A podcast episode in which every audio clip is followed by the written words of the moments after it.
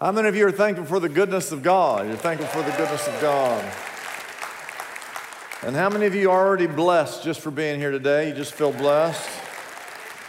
And uh, today, I want you to thank this worship team. They did such a good job in uh, setting the table. I think our West Valley campus today uh, in Woodland Hills, they're handing out Christmas trees tonight at 6 o'clock. And they have 400 of them. I don't know how long it'll take them to give, get rid of those, but they're giving them away.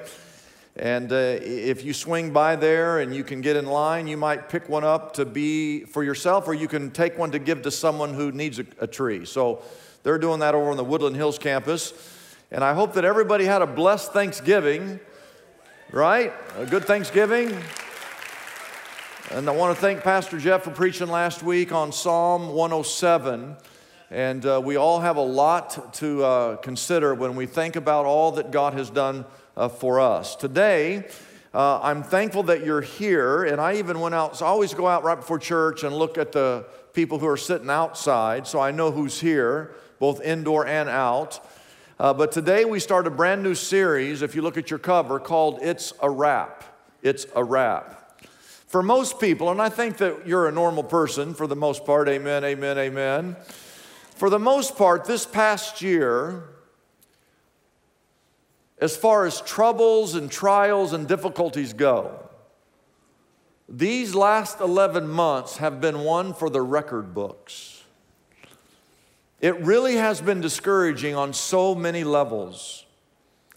And we come to what's the final month, the month of December. Can you believe it's December? But we're at the final month of a somewhat difficult year. And I think we'll look back one day and realize how God was with us every day. We'll see that more clearly. But I have the sense, just talking to people, that we're all ready to wrap up this year, put a bow on it, and kiss it goodbye. It's my belief that the best medicine to cure all that ails us is for us to study the biblical account of God sending His Son into this world as a baby on that first ever Christmas morning. Amen? I want to show you what we're going to look at this entire month. Today, I'm going to speak to you on this subject from loneliness to God with us. Next week, the message will be from impossible to possible. And then the Sunday right before Christmas, we're going to have a message called From Downtrodden to Uplift, Uplifted. And then Christmas Eve, we're going to do something different this year. Just because of the pandemic, uh, we're going to ask. Uh, normally, we have a candlelight service here, and we have services like too many to count. But we've recorded Christmas Eve service, and we're going to ask just this year because of the pandemic. We want you to get communion uh, elements and candles ready.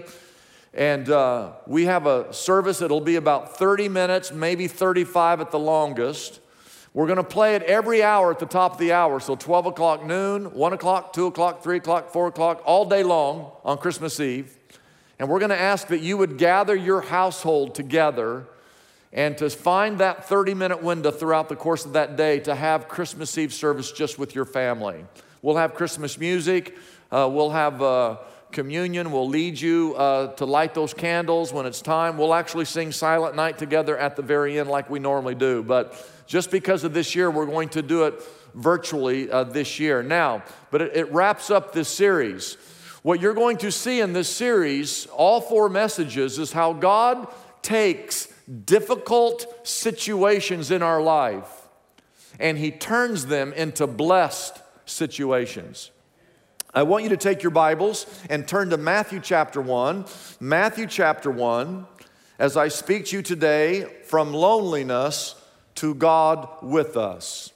According to Slate magazine, in two recent surveys, people suffering from loneliness from the 1980s has doubled from 20% to 40%. That is not included this year. That survey was before this year. It would not surprise me if the number has doubled again as many as 80% of Americans suffering from some form of loneliness. They've actually done studies, and I've read some of these studies on elderly people and social isolation, which has been forced upon us.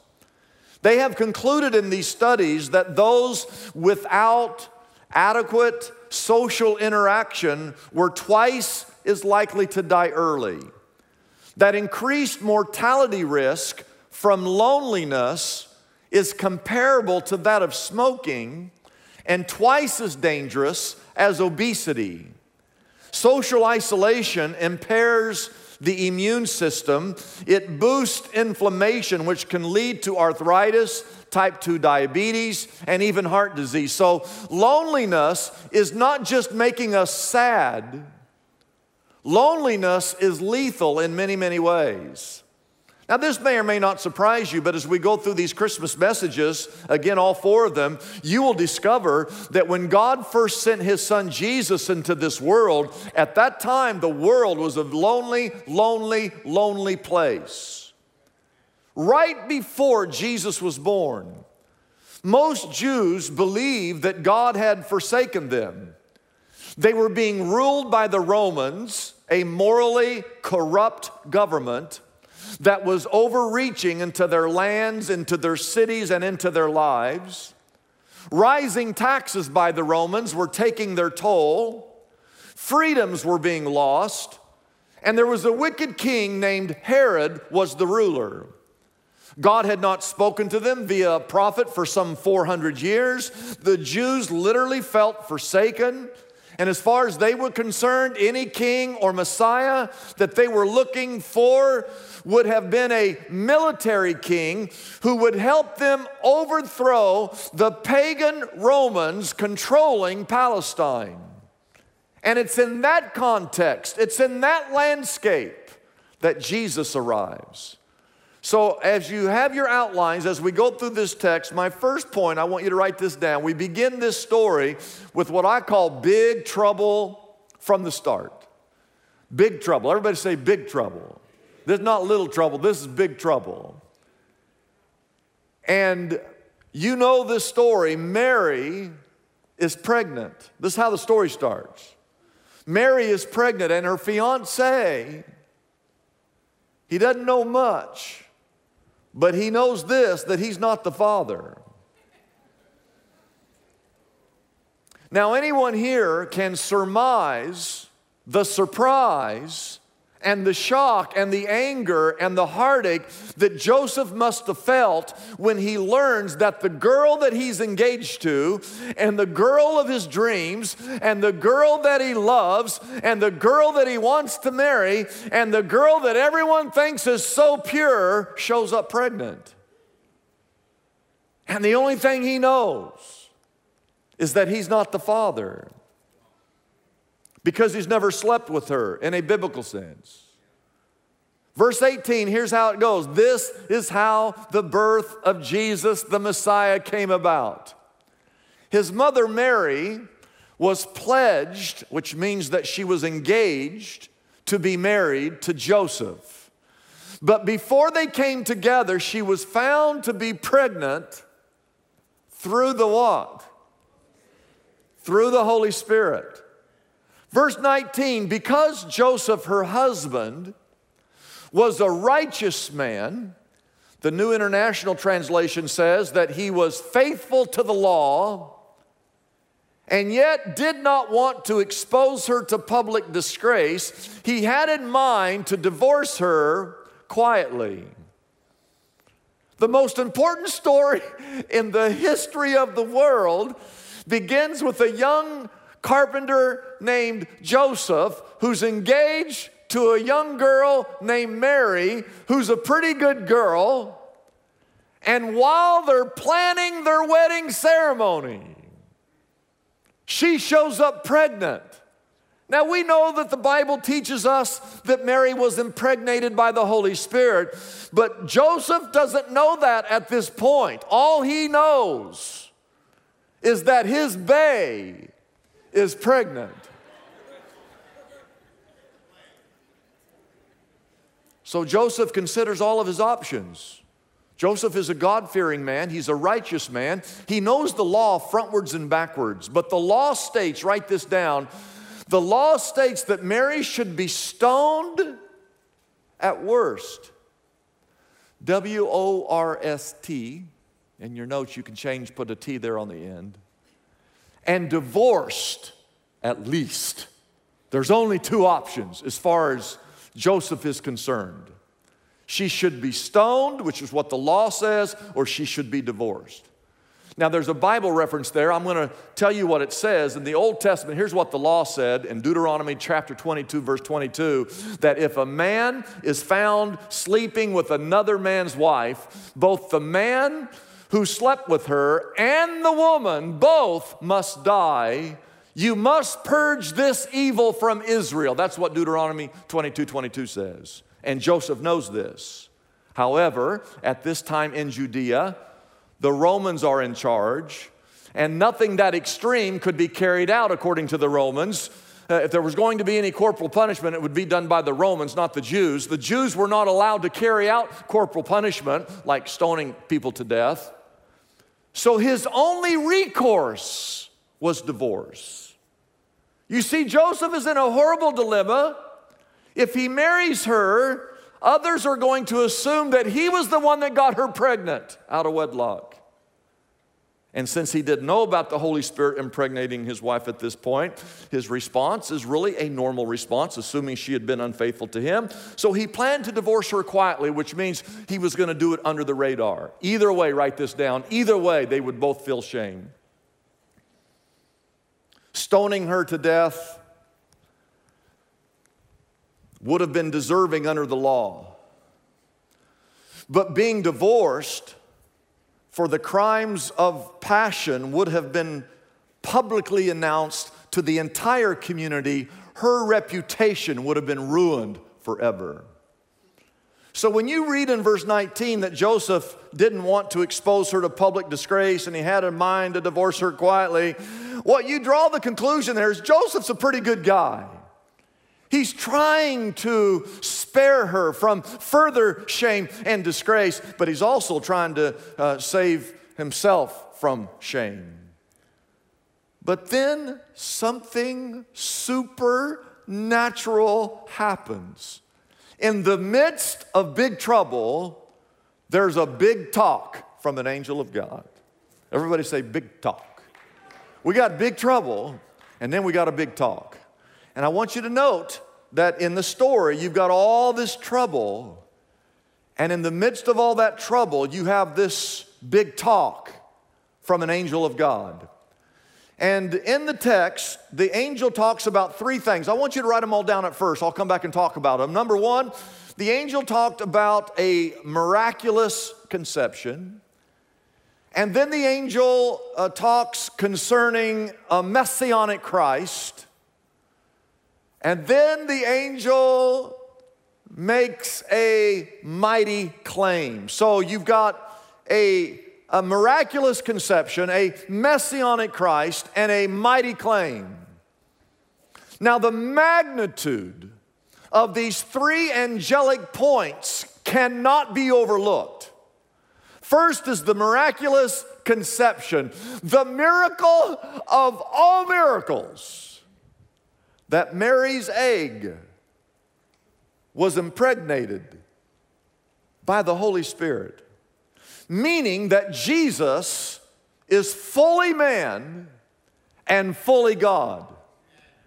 People ask the question why do we celebrate the birth of this baby? I mean, every year in the United States, there's four million babies that come into our world.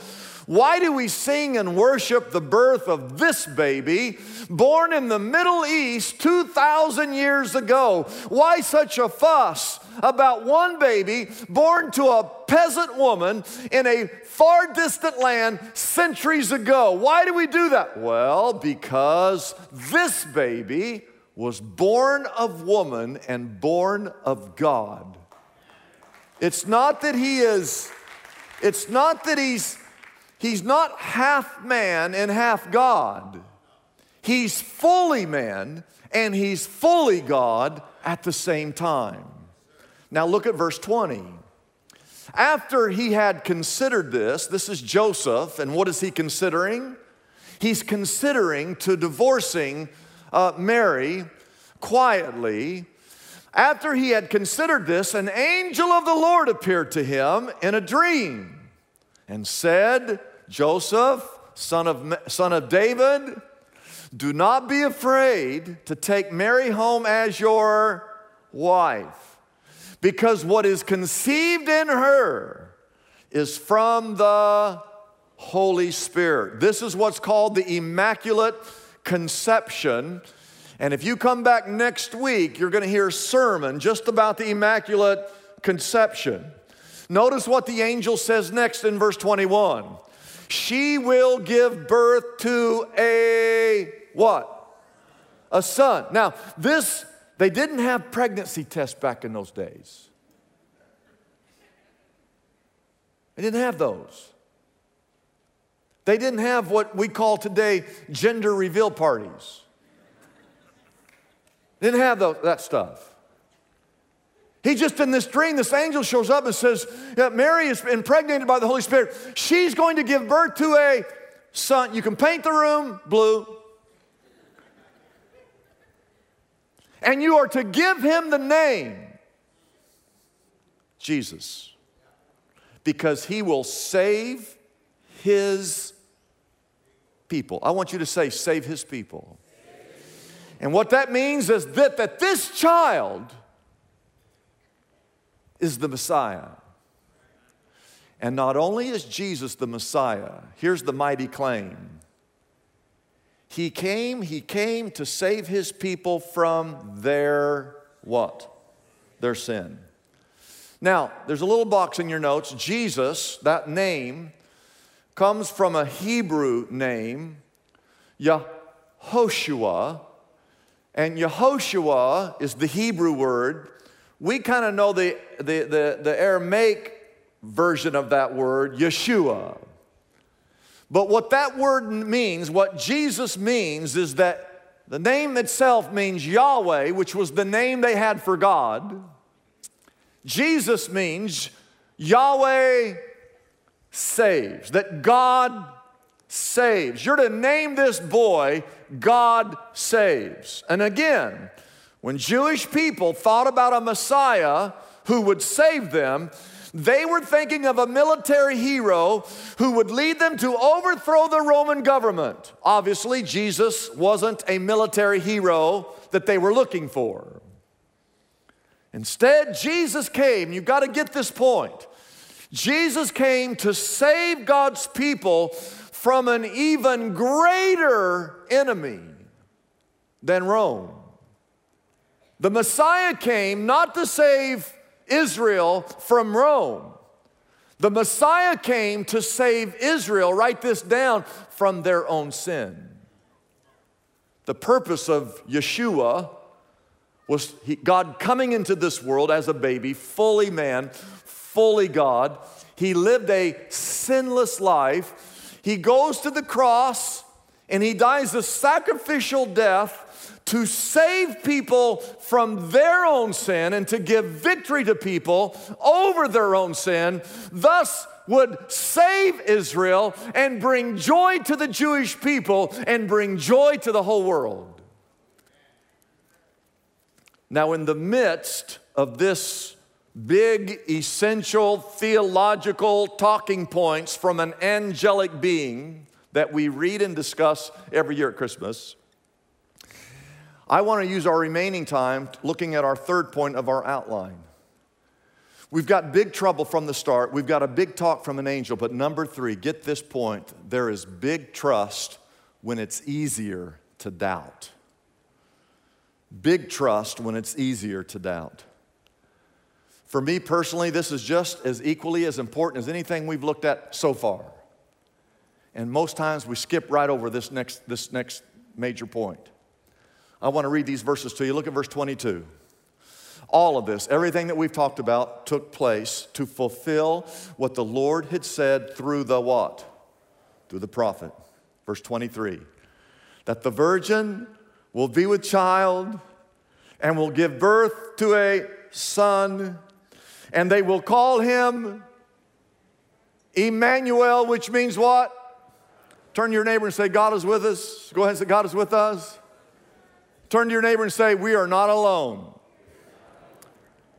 Verse 24 When Joseph woke up, he did what the angel of the Lord had commanded him and took Mary home as his wife. But he had no union with her until she gave birth to a son, and he gave him the name Jesus. I've got three subpoints. They're all critical to our study. Number one, the scriptures don't lie. The scriptures don't lie. I really believe that most of you already know and understand the big talk from the angel. But there are those, there have to be there, those here that kind of doubt some of this story. And I just say to you today, if you doubt any, like if you doubt the virgin birth, like you can't just, like you just can't get your mind around that thought. If you doubt the fact that this is God coming into the world in the form of a baby and that He's fully man and fully God, and you just can't get over the fact that the Savior of the entire world came from a little tiny town called Bethlehem. Listen, if you doubt any part of the Christmas story, all you need to do is study the scriptures. The scriptures don't lie. Verse 22 said that all of this came about to fulfill what the prophets had said. The proof is not in the pudding, the proof is in the prophets and just study the scriptures. I've given you just four, there's hundreds of them. The Bible prophesied back hundreds of years before in Isaiah chapter 7, verse 14, that if the Messiah, when he ever arrives, he will be born of a virgin. You see that fulfilled in, in this text in Matthew chapter 1, verse 22. The Bible prophesies in Micah chapter 5, verse 2, that the Messiah would come out of a little tiny town called Bethlehem. You see that prophecy fulfilled in Matthew chapter 2, verse 1. In Hosea chapter 11, verse 1, it's prophesied that the Messiah would somehow come up out of Egypt. He would be born in Bethlehem, but he would come up out of Egypt. You see that fulfilled in Matthew chapter 2, verse 14 and 15. And then the Bible says in Jeremiah chapter 31, verse 15, that during that time that there will be weeping in the land over children. And we know according to Matthew chapter 2 that that was fulfilled when Herod ordered all the male babies in, in Bethlehem and the vicinity to be killed.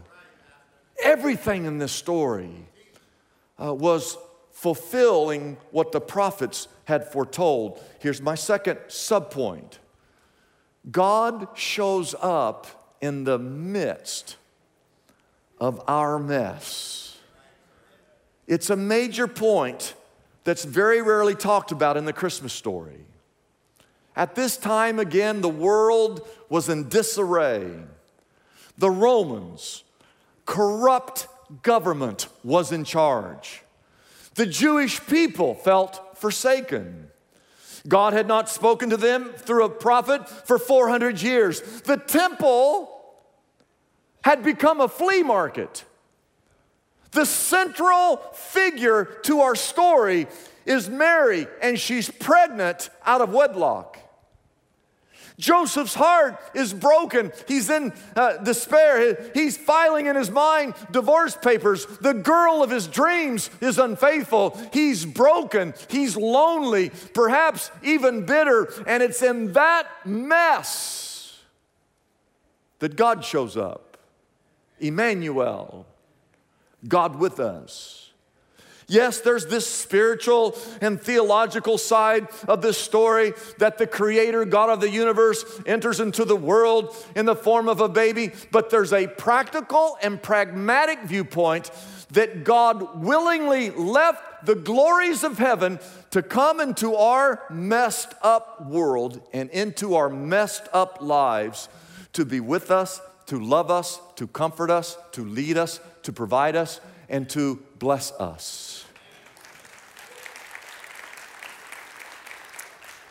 Christmas is not just the fact that God was willing to help us in our mess.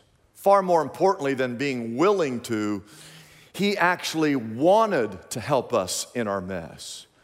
That in spite of our mess, that He desires to be with us. Did you know that even I get tired of being around me? But that God loves me and God loves you and He's willing to come into our mess because He wants to be with us for all of eternity. Can somebody praise the Lord because of that?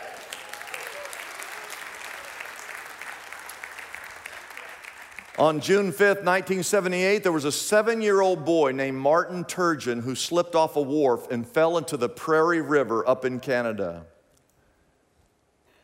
There were at least a dozen adults who saw him fall, struggling in the water before he sank and drowned. Not one of them dove in to rescue the boy. Why? Well, because just upstream there was a plant that dumped raw sewage into the river. The, the river was filthy and dangerous to one's health, so nobody jumped in to rescue Martin Turgeon. And it's easy for us at times to view God as one of the overlookers standing on the wharf of the Prairie River. We think that God thinks and says, I'm not diving into the mess of your life until you get out of that putrid river on your own. You see, I'm a holy God.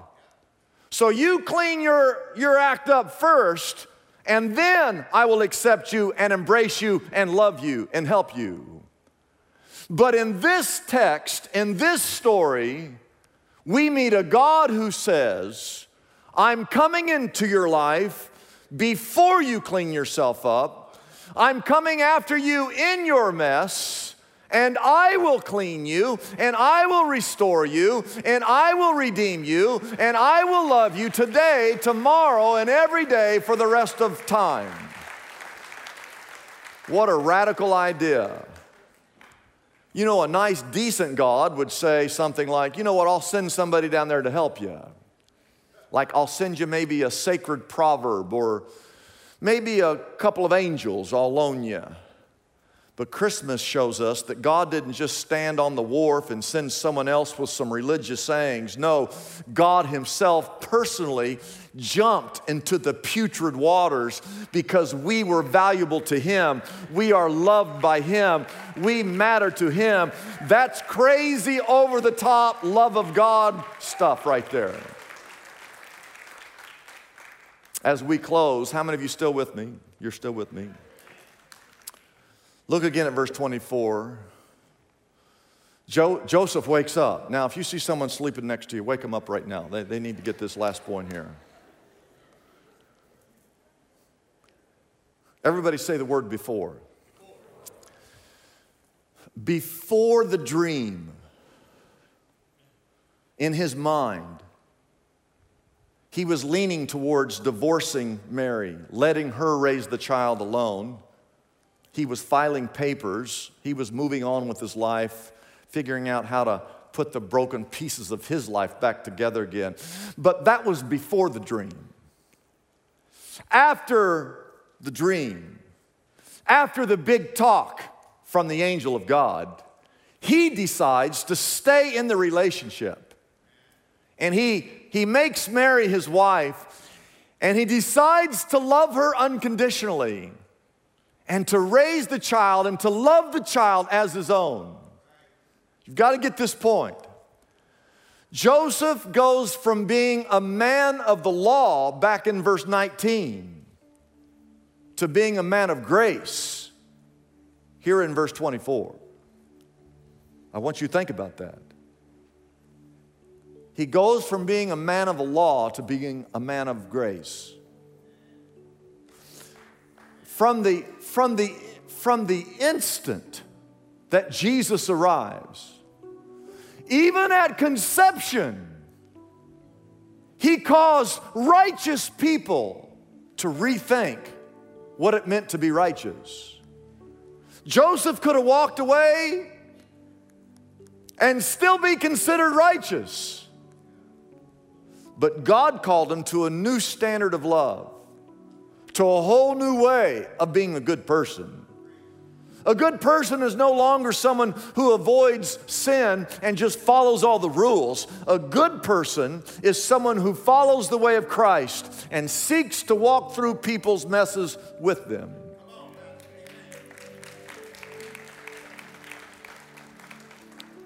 This past year, it's, it's been just one big mess. And many people have wondered has, has God left us? Has God abandoned us? Some people have lost jobs. Some people have lost the ability to provide for the family. Some people have actually lost family members. And besides all the heartache and the pain of the pandemic, we live in a day and age where our culture is full of what's called functional atheists. You say, what's a functional atheist? A functional atheist is someone who says with their words that they believe in God, but by their actions, they live as though God doesn't even exist. They're functional atheists.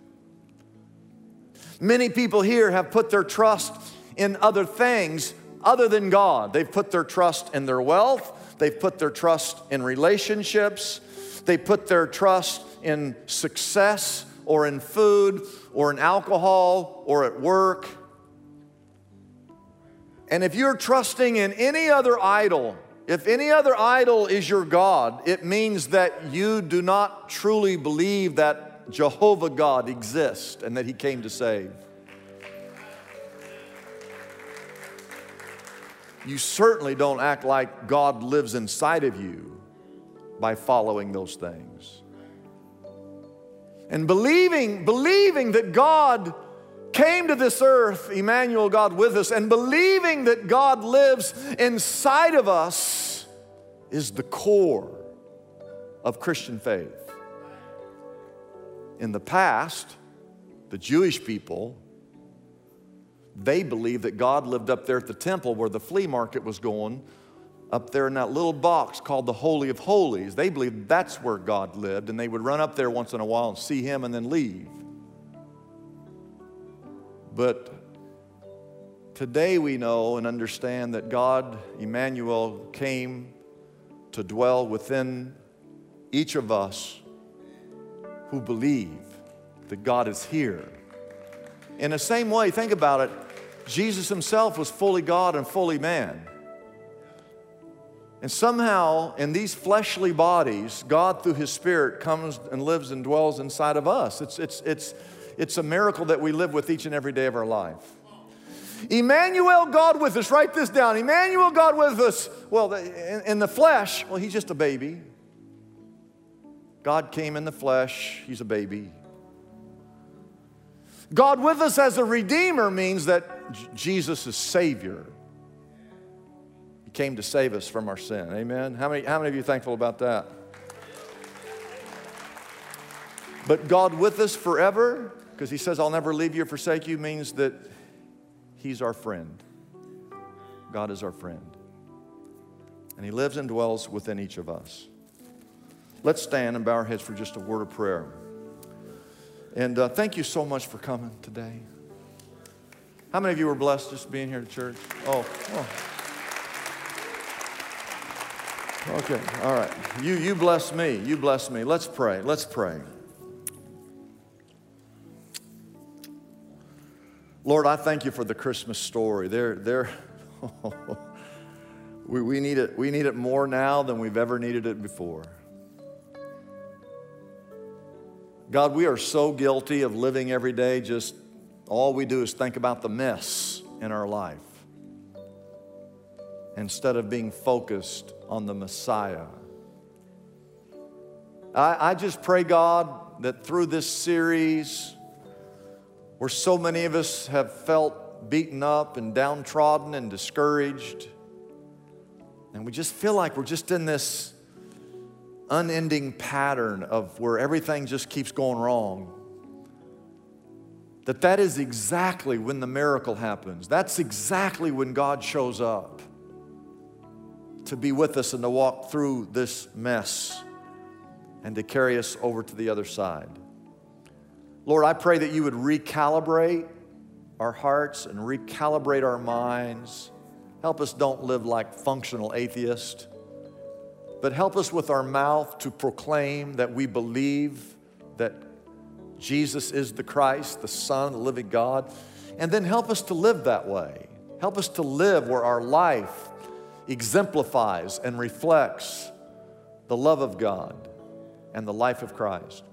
God, I want to pray for every man, every woman, every boy, and every girl who's here today. I pray for every couple. I pray for every family. I pray for every child.